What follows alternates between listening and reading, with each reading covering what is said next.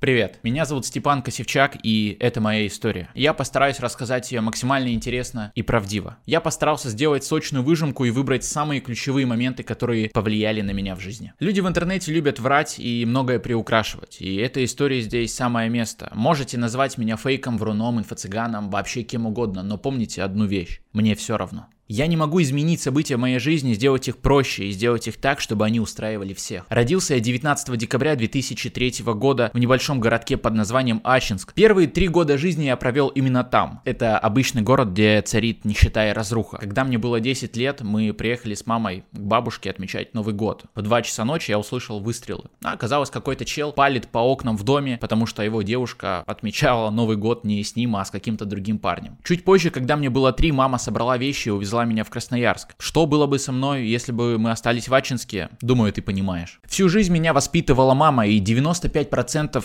моего воспитания — это ее заслуга. С отцом у меня как-то отношения особо и не сложилось. Иногда он помогал нам финансово, но для того, чтобы это произошло, маме приходилось долго унижаться перед ним и просить нам помочь. Также в мою семью ходили 2 дедушки, которые чуть позже сыграли свою роль, и обилие бабушек. Так уж получилось, что с раннего детства я рос, скажем так, в окружении женщин. Поэтому давай сразу объясню тебе контекст моей жизни. Денег особо не было, и я никогда у мамы ничего и не просил, потому что всегда знал одну вещь: денег нет, а от того, что я буду капризничать и просить, ничего не изменится. Поэтому я никогда и ничего у мамы в магазине не просил и был достаточно сдержанным ребенком. И все деньги, которые мне удавалось заполучить, либо мне их давали родственники, либо получал на день рождения, либо мама давала где-то на обед, я их никогда не тратил и занимался строжайшей экономией и скапливал деньги. Цену деньгам я знал с раннего возраста и никогда не тратил их на фигню по типу газировок и чипсов. В детстве я был нереальным фанатом Человека-паука. Фильмы с ним я мог пересматривать днями напролет. У меня были игрушки, комиксы и даже несколько костюмов Человека-паука.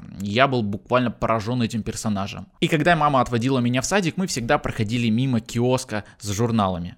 Они до сих пор существуют. И одним зимним утром мы шли в киоск и проходили опять мимо его. И я заметил журнал с карточками Человек-паук. Я думаю, у каждого пацана они были, и вы понимаете меня. И когда мы стояли у киоска утром, я сильно ее уговаривал купить мне этот журнал. Она мне его купила. Мы пришли в садик. Она отвела меня, я был очень радостным, но она мне сказала одну такую вещь. Говорит: мы купили журнал, но теперь денег на автобус у меня нет, и я пойду пешком на работу. И это такая, знаете, история, которая сформировала мой фон и бэкграунд, и мое понимание, что да, мама мне купила журнал, но в итоге морозным утром, зимой в Сибири, она пошла на работу пешком.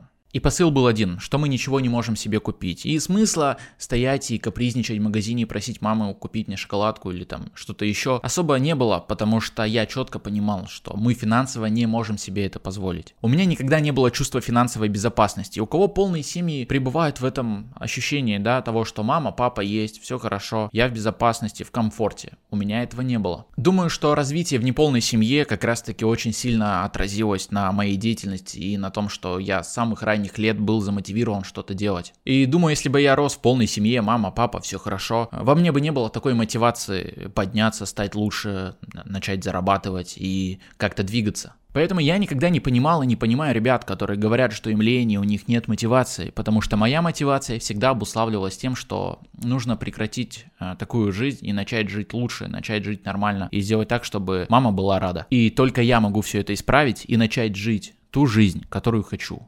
5 лет меня очень сильно замотивировал Тимати, и я буквально знал все его треки наизусть. Помню, он даже стоял у мамы когда-то на будильнике. И мое первое публичное выступление в 1 классе было на шоу талантов, где я читал трек Тимати «Не звони». Не хочу отвечать на твои звонки, я не знаю, о чем нам говорить, перестань звонить, перестань звонить. Помню, будучи мелким, я смотрел его клипы и офигевал. Яхты, тачки, классные девочки, у него все это есть, а у меня нет. И тогда я решил, что буду жить так же. На минутку мне было 6 лет. И я думал только об одном, что буду богатым. В свое время это была моя мантра, моя аффирмация на каждый день. Эти мысли и установки об успехе настолько сильно меня пропитали изнутри, что со временем я вообще перестал сомневаться, что у меня в жизни что-то может не получиться. Я знал, что все получится, и никаких других мыслей у меня не было. Надеюсь, когда-нибудь я встречусь с Тимати и расскажу ему эту историю. В общем, в 3 года мама перевезла меня из Ачинска в Красноярск. Это было сложное решение, многие пытались ее отговорить, но я рад, что у нас это получилось.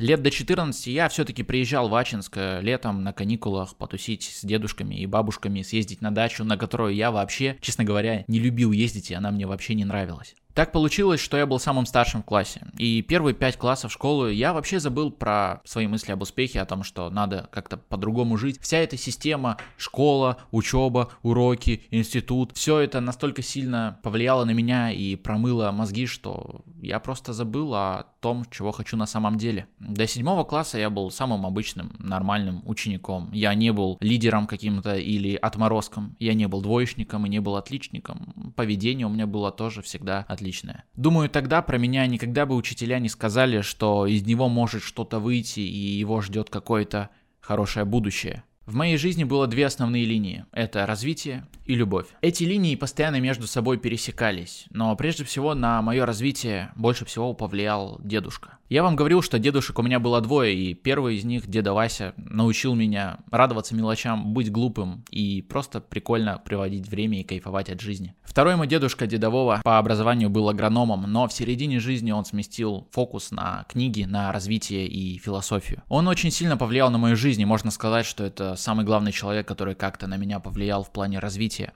Помню, когда я был маленьким, я приезжал к нему в частный дом и видел огромную библиотеку с кучей книг, и я тогда не понимал, думал, дедушка, ты дурак, зачем ты читаешь книги? Он читал книги все свободное время. Ну, также я мог прийти к нему в комнату как-то и заметить, что он просто лежит и слушает Моцарта. Я мог прилечь рядом с ним и пару минут тоже полежать, послушать. Я не понимал, зачем он это делает. Такая старая музыка, зачем? Мне нравится Тимати, мне нравится рэпчик. Клипы и треки Тимати, бедность, философия деда Вова и девушки. Отличный набор для достижения успеха. Говоря о девушках и любви в целом, я очень сильно боялся с ними разговаривать и подойти для меня в школе к девушке, которая мне нравилась, и начать с ней говорить, было невозможно. Все мои попытки подойти и заговорить заканчивались либо тем, что я просто не могу это сделать, и жутким страхом внутри, либо комом в горле. От этого мне было плохо, и я душевно страдал, понимая, что эту проблему нужно решать. Нужно учиться общаться с девушками, да и вообще в целом с людьми. Таким замкнутым и зажатым нельзя прожить жизнь. И с того времени, с 5 класса, с того, как я боялся подойти к девушке, которая мне нравилась, хотя я узнал все про нее и о ее жизни, но я все равно не мог пообщаться, я понял, что нужно меняться и нужно развиваться в эту сторону.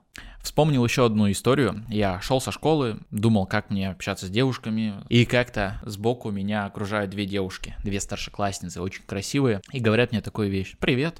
Я говорю, ну привет. Как тебя зовут? Я говорю, ну Степа. Че, пойдем к тебе? Я такой, зачем? Они такие, да просто посидим, поприкалываемся, там типа, ну чаю попьем. А я удивился и понимаю, блин, у меня дома мама, ну как я как бы. Ну тогда я не постеснялся, понял, что это возможность и взял номера у этих девочек. Потом в школу я приходил уже и говорил, привет, девчонки, как у вас дела? На что они говорили, а ты кто вообще? Мы тебя типа первый раз видим. В тот момент я уже чувствовал себя альфа-самцом, что у меня что-то начало получаться. И если вам интересно почитать подробнее про мои любовные похождения и про все мои неудачи, есть лонгрид у меня, можете почитать, там я прописал вообще все свои отношения и как у меня это складывалось. Думаю, отсутствие внимания со стороны противоположного пола и отсутствие какой-то харизмы и умения коммуницировать с девушками отложило отпечаток на мое развитие и на мое вообще душевное состояние. И как вы помните, все деньги, которые у меня появлялись, я откладывал и очень редко тратил на какую-то фигню. Так получилось, что к 3 классу я накопил 30 000 рублей, и у меня тогда стояла дилемма купить либо планшет, либо PSP.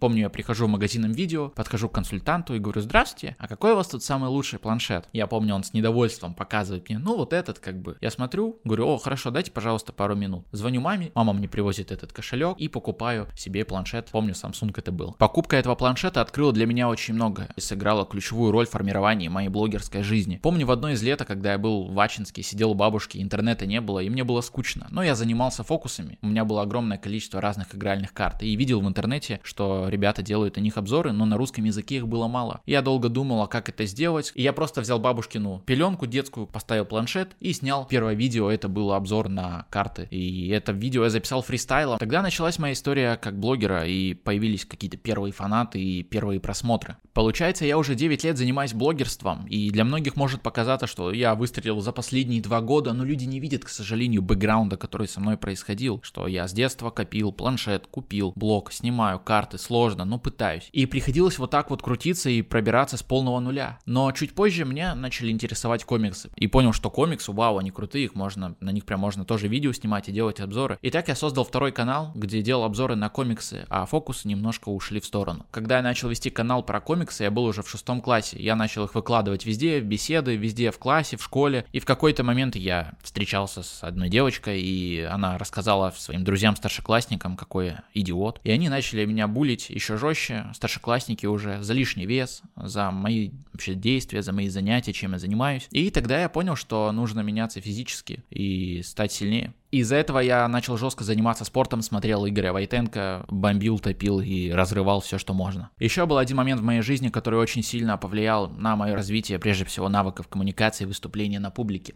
Как-то сижу я на уроке в 5 классе, и заходит учительница, Степан Косевчак, выходи в коридор. Я, конечно, напугался. Учительница вышла вместе со мной в коридор и сказала, что я буду вести 70-летие нашего лицея, публичное мероприятие, и я согласился. Что-то внутри мне говорило, надо соглашаться, Степ, конечно, сложно, трудно, но надо согласиться, надо что-то делать, надо выбираться отсюда. В день проведения этого мероприятия я офигел от количества людей, их было порядка 300 человек, но я провел его. Но не один. Меня поставили выступать в пару с одной старшеклассницей, ее звали Оля, она со мной часто общалась, ну так, знаете, я думал, что она со мной заигрывает, что я ей нравлюсь, и, конечно, очень сильно зажимался, и это тоже играло свою роль, что я не могу и постоянно зажат в себе. И после этого успешно проведенного мероприятия в школе меня стали постоянно звать выступать, и я соглашался, потому что с каждым мероприятием это прокачивало мои скиллы в общении, в раскрепощении и умении общаться на публику. До 6 класса я учился под системой дом, учеба, уроки и все. Играл постоянно в доту, и как-то ночью мне в голову пришли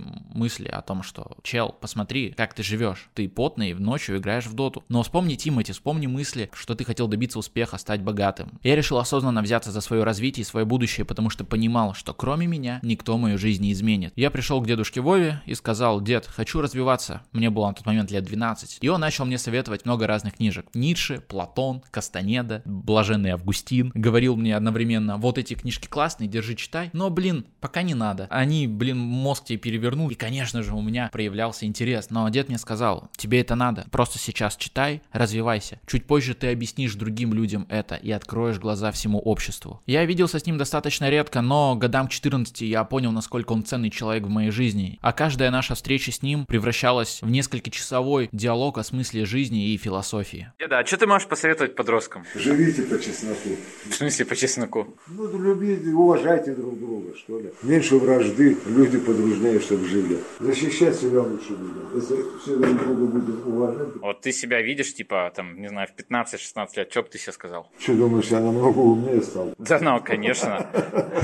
Нет, живите дружно, уважайте друг друга. Это главный какой-то секрет счастья? Или что? Ну, конечно. Любовь и что? Уважение друг к другу. Тогда все без будет... без замашек, я такой. Крутой там и так далее. Да. Ты мне про это рассказывал, почему нельзя быть крутым? А потом жизнь повернется, ты окажешься, что... Но люди же не знают, насколько ты крут, поэтому тебя недооценивают. Если почитаешь, там он найдет. Доброе вознаграждение им. Поможет, один упадет, другой поможет ему подняться. Чем проще будешь, тем больше друзей будет.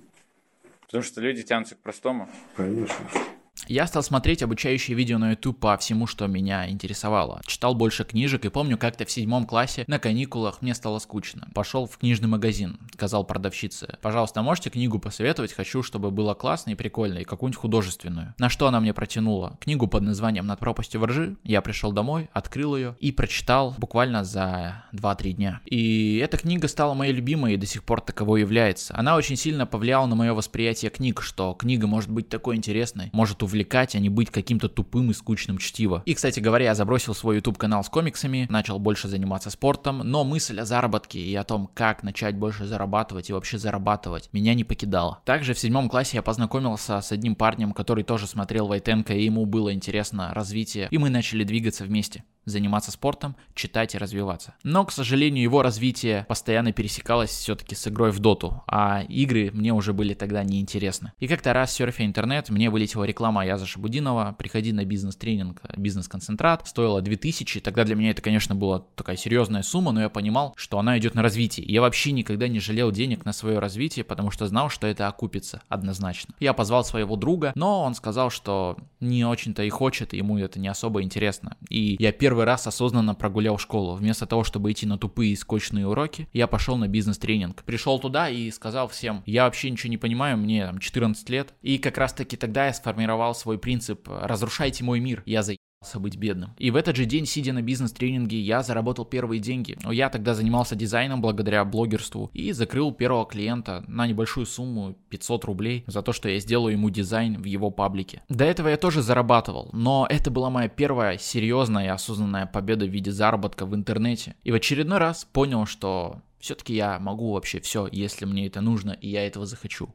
И потом я еще 8 раз посещал один и тот же бизнес-тренинг, эту конференцию. Там были прикольные ребята, я понимал, что нахожусь в окружении единомышленников, что меня наконец-то понимают, я нахожусь в нужном окружении. Я ловил мотивацию, там были классные движухи в виде танцев, всяких песен, и все это перекликалось с крутой информацией. И я кайфовал от того, что мое окружение — это заряженные люди, а не мои ровесники, которые думают, как бы пойти на вписку, прикольно набухаться и ширнуться. Но мне все равно не хватало друга, и я хотел найти всего лишь одного человека, который бы прошел со мной путь, начиная с низов, заканчивая вершинами. И последнее посещение, 8-е бизнес-тренинга этого, как раз таки я и познакомился с Рауфом Вердиевым. Но история нашей дружбы заслуживает отдельного рассказа, поэтому как-нибудь в другой раз. Но суть в том, что Рауф предложил мне вести блог, сказал: давай писать посты, умные мысли какие-то излагать и вообще транслировать наш путь. Я посчитал это сомнительной идеей, потому что был не особо уверен, и мои предыдущие 2 попытки вести блог закончились неудачами и хейтом со стороны ровесников. Мне всегда нравилось помогать людям, давать им надежду, помощь и поддержку. Поэтому я принял вызов Рауфа писать каждый день какие-то интересные посты во ВКонтакте, и вы до сих пор можете зайти ко мне на страницу и найти их там. Я несколько месяцев стримался из-за предыдущего опыта и вел блог в закрытой странице своей в Инстаграме. Чуть позже, набравшись сил, став чуть-чуть увереннее, я перешел во ВКонтакте и начал делать это публично. Из всего этого я вынес для себя важную вещь. Не бойся заявлять о себе. Говори, рассказывай. Не будь человеком, который замкнут в своей пещере. Открывайся. Только так можно стать лидером. Только так можно достичь больших вершин, больших высот. Только если ты не будешь бояться и не будешь держать рот на замке. Я решил вложить все силы в развитие блога, потому что четко верил и знал, что это выстрелит. Собственно говоря, что и произошло спустя 3 года. До огромных заработков на курсе и своем блоге у меня было огромное количество попыток заработать деньги в офлайне и делал какие-то первые попытки в бизнесе. Одним из них был печать фото на холсте. Этот бизнес приносил мне порядка 30 тысяч рублей в месяц, и для меня это был крутой доход, который помогал мне закрывать мои потребности. Я вам говорил, что я никогда не жалел деньги на обучение, и понимал, что мне нужен наставник в моем деле. И как-то раз я купил обучение за 15 тысяч у одного инфо-цыгана, и он меня кинул на деньги, развел вообще как лоха. И на тот момент я понял, как это стрёмно, когда тебя заскамили, как это обидно иногда внутри, и это отложилось. И поэтому очень ответственно отношусь к созданию продуктов, потому что знаю, каково это, когда тебя обманывают. И вынес для себя важный урок. Если ты что-то делаешь, делай это качественно и выкладывайся всегда на максимум. В итоге в конце 2019 года в 9 классе я создал свой первый курс. Каждый год, концовку года проводил в своих ритуалах, подводил итоги, ставил новые цели, планировал. И я сделал из этого 2-недельный новогодний марафон, и на нем у меня получилось заработать первые 20 тысяч рублей на блоге. Это было круто. Если олдлы на месте, напишите мне. Это было классное время. У меня был просто Xiaomi телефон, на который я снимал видеоуроки, но у меня было желание. Я не проходил никаких курсов по блогингу, по созданию инфопродуктов, и делал все по наитию, делал все так, как сам чувствовал и как сам, что самое главное, видел. Конечно же, когда я начал создавать курсы, было огромное неверие в меня. Дурак я, что курсы мои, я инфо-цыган и так далее. Но меня это не волновало. Я что-то делал в своей жизни, как-то пытался выкарабкаться, а они нет. Кстати, заработанные деньги на новогоднем марафоне я не слил на развлечения и какую-то фигню, а в очередной раз вложил их в контент и развитие и создание новых курсов, потому что я знал, что вложения в контент всегда окупаются. И как ты понял, я с нуля поднимался вообще абсолютно во всем, и каких-то супер крутых стартовых вложений и капитала для развития у меня не было. Мама как-то раз мне дала 3000 рублей на рекламу. Ну, конечно, гораздо больше она вложила морально и духовно как-то в меня. меня. И, конечно, у меня было много моментов, когда я хотел все бросить и забить. Но в голове всегда у меня была установка о богатстве и успехе, которая никогда не подвергалась сомнениям. Плюс я постоянно видел выхлоп, активность подписчиков, аудитория росла, все потихоньку продвигалось, и с каждым месяцем, с каждым годом все становилось лучше. Таким образом, я развивал свой блог, а полученные деньги с каждого курса я вкладывал обратно в рекламу, создание новых видео, контента. Я создавал огромное количество курсов по развитию себя, прокачке речи. И, в общем-то говоря, я учил всегда тому, что умел вообще сам. И никогда не учил тому, в чем я не разбираюсь. Это позволяло мне создавать курсы не просто на информации какой-то, прежде всего на прожитом опыте. Курсы создавались, доход рос, деньги реинвестировались. И в 2020 году я уже начал плюс-минус себя комфортно ощущать. Иногда я мог позволить себе даже пойти с друзьями пошиковать и как-то круто провести время. Но такой кошерный лайфстайл не был основой для меня, потому что прежде всего для меня стояло на первом месте развитие и помощь другим людям. В сентябре 2020 года я начал снимать первые видосы в TikTok. Тогда я не понимал вообще, что это за платформа, я думал, что там сидят одни дураки, и контент, который я там делал, вообще никак не залетал. Но я понимал, что то, что делаю я, оно уникально. Такого в ТикТоке еще не было. Контент о развитии точно может стрельнуть и должен стрельнуть. И я, конечно, и забивал, но продолжал снимать. Пока в конце 2020 года все не стрельнуло, и подписчики поперли, просмотры тоже, и причем подписчики были уже везде. Я понял, что в очередной раз я смог и продолжил снимать. Суммарно за все время мои тиктоки набрали более 100 миллионов просмотров.